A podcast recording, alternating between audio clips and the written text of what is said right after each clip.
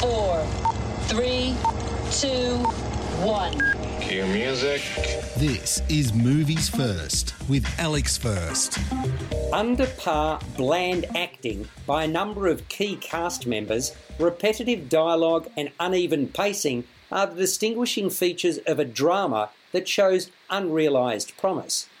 Jamal, played by Tyler Denawi, has been radicalised. He's a Muslim extremist who's done some horrendous things.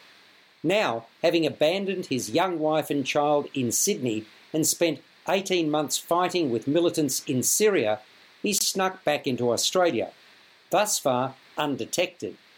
His purpose for being here is to see his dying mother, Manal, Helen Chebatte, who's about to be moved into palliative care. Family and friends have gathered around her to maintain a bedside vigil. In a car outside the family home, Jamal, with gun at close quarters, comes face to face with his older brother Omar, Danny Alak, a lecturer in Middle Eastern political science.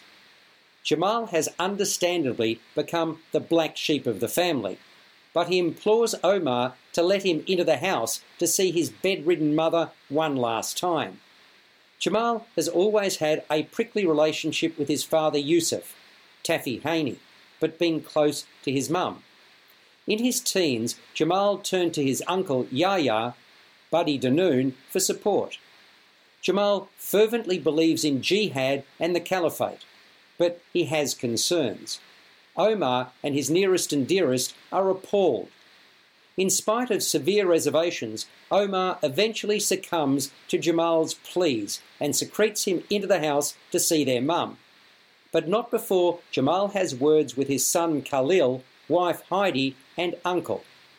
At first, his father is unaware of Jamal's presence, but when he does set eyes upon him, he maintains he wants nothing to do with him and threatens to expose him.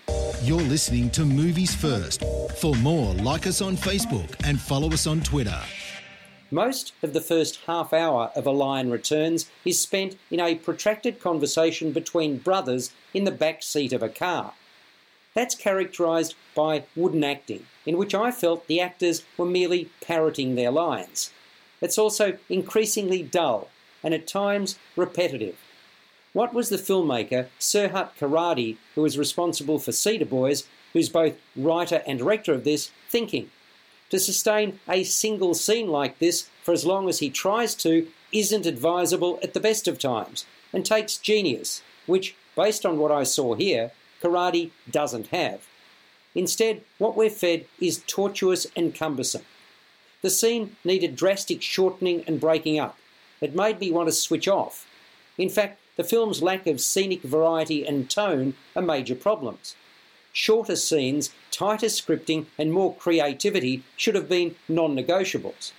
The whole thing looked and felt stage managed, the acting forced and lacking in expression rather than natural and free flowing. I had particular issues with Tyler Denawi, who I felt wasn't weighty enough for the role. Danny Alack was a tad better, but not good enough either. If not for his words and actions at the end, Taffy Haney as the father was a closed book. I felt only Helen Chebatte as the mother went down the route of appropriate behaviour. Having expressed all these reservations, I thought the premise had a great deal in it, if only the script could have brought more of that out.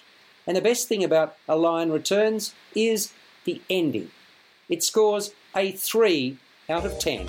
You've been listening to Movies First with Alex First. Available at Apple Podcasts, Google Podcasts, Spotify, iHeartRadio, or your favorite podcast player. You can also stream on demand at Bytes.com. This has been another quality podcast production from Bytes.com.